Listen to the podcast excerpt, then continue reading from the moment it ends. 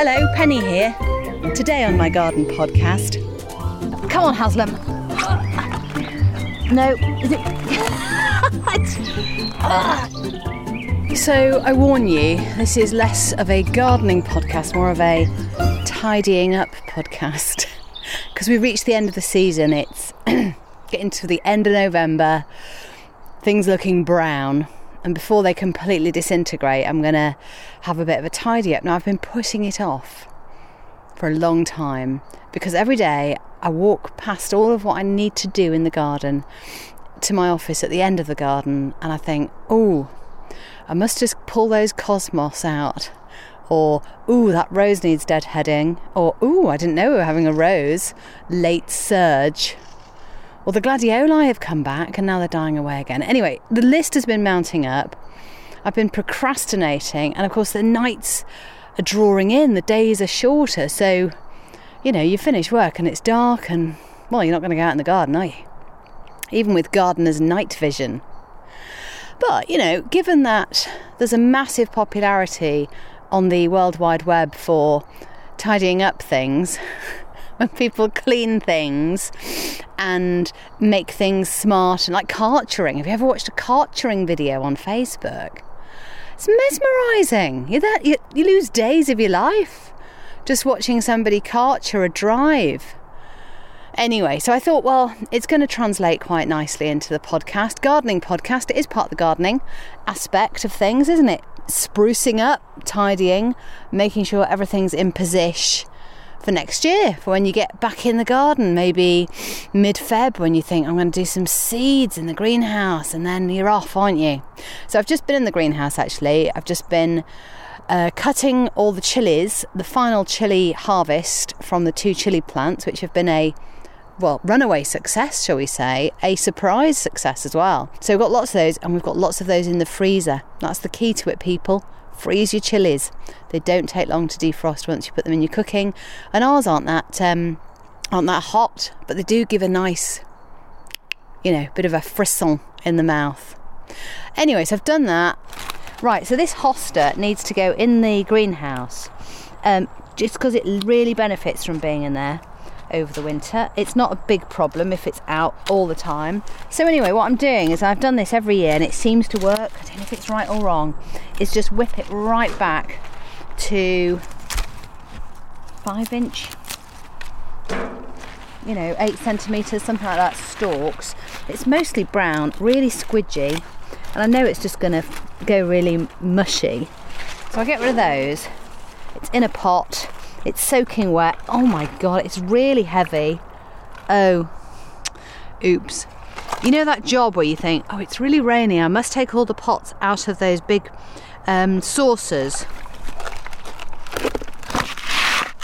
Yeah? Because otherwise it'll just be waterlogged forever. Now I can't even lift it out of the saucer. Come on, come on, Haslam. No, is it? it's, about two feet. Is it two feet?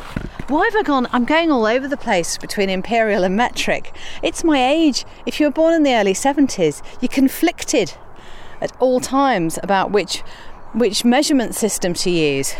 And often in gardening and DIY, stuff's done in inches and feet. Like if you buy a bed, it's a six foot bed. We're in Europe. Okay, we were in Europe. Um, and we're modern. anyway, get back to the plants, Penny. Come on. Why am I talking to myself in the third person? I don't know. I'm a bit giddy to be out in the in the fresh air to be honest. It's a lovely day. It's very still, but it's a bit chilly and clear skied. So what I'm going to do is leave that there. Leave that there. the hunky husband to pick up later. But I'll collect the saucers as I go to keep that tidy, that tidiness theme going. Oh, do you know what annoys me about these saucers? Is lovely bit of plastic there, and you need it to endure forever, ever, ever. But they crack so easily. Have I mentioned our guy mows the lawn? I think I might have done. Oh, him and his strimmer ruins my plastic stuff. I've had to have a word, and now he's backed off. Now, here's my problem. I, am at the bed and I have no idea what this is. I mean, it's dry. It's it's cosmos. That's what it is. It's like my own mastermind session or University Challenge, isn't it? What is it? Visual round. Uh, Haslam, Cheshire, uh, Cosmos. Okay. So this is simply, oh yeah, lovely. A nice pull out the ground job. It's totally brittle now. And that's just going to go straight into the compost. I'm going to cut it down quite a bit. Cut it up, I mean, because um, the compost, as brilliant as it is, does struggle, doesn't it, with a bit of, you know, harder stuff, twigs and whatnot. So give it a fighting chance. And also, it settles into the into the compost bucket bin a bit more, doesn't it? The big bin. Um, that's good. Right, okay, so whew. It's also getting a bit dark, which isn't very helpful. Now, the next thing behind it, I do know, is a stay in the ground plant. It has these beautiful candles of purple um, in a big bush over the summer and is quite enduring actually. It's not um, short lived at all. Um, and it has gone completely brown. I, I hack that right back to the ground and then it bounces back the following year up to about, well, um, nearly five foot. Or is that nearly two metres? Or metre 30 some. Anyway. oh, we're going off the Gregorian calendar, or are we on that now? I don't know. Some sort of old-fashioned, the Julian, the Julian calendar. Right, I have to get right in there. Oh, oh my God! I'm so clever. I'd forgotten this. What I did last year, when it was fairly sparse and stuff hadn't really bushed up, and I could get in there, is I put markers down. not not like pen and like you know marker pen and stick. I put old-fashioned stones down next to the plants that were to stay in the ground. I'm a bloody genius. What's the dog barking at now? That's what I mean about naughtiness. So he's doing a little bit more barking. Come here. Mm. He and I think what's triggered it is we took him. We've taken him for a walk every day, obviously. And there's a brilliant dam near us. It's like a big walk around it, and there's lovely wildlife. He has come thundering out of the bushes pretty much every day all last week with a with an item of wildlife in his mouth. And the first was a pigeon, a nice fat fluffy pigeon. He looked all pleased with himself that he'd got this bird. It's, he's a Springer Spaniel. It's in his nature. Anyway, you can't negotiate with a with a with a terrorist, can you?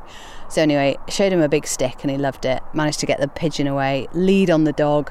Happy days. Anyway, he's trying it on a bit more at home, hanging around a bit more in the kitchen, looking up at you, going, "Please open the cheese box and give me a lump of cheese, Mum."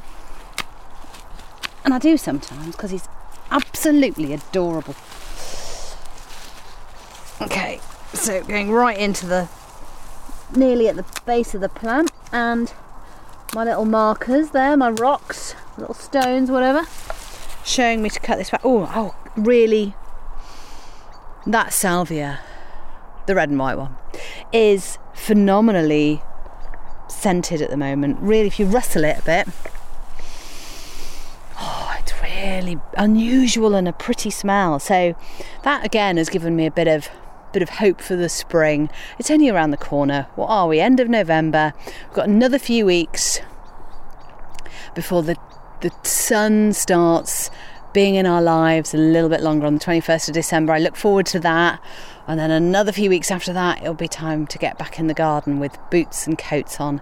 Um, and talking of getting back in the garden next year, I want to know what you think about the Garden podcast making a return. We haven't done as many episodes this year as usual. We've had a whole load of other stuff going on, which has all been good, but it's meant that the gardens had to take a bit of a back seat. So I wonder, maybe there's something specific you'd like us to do. We've got a blank canvas at the moment.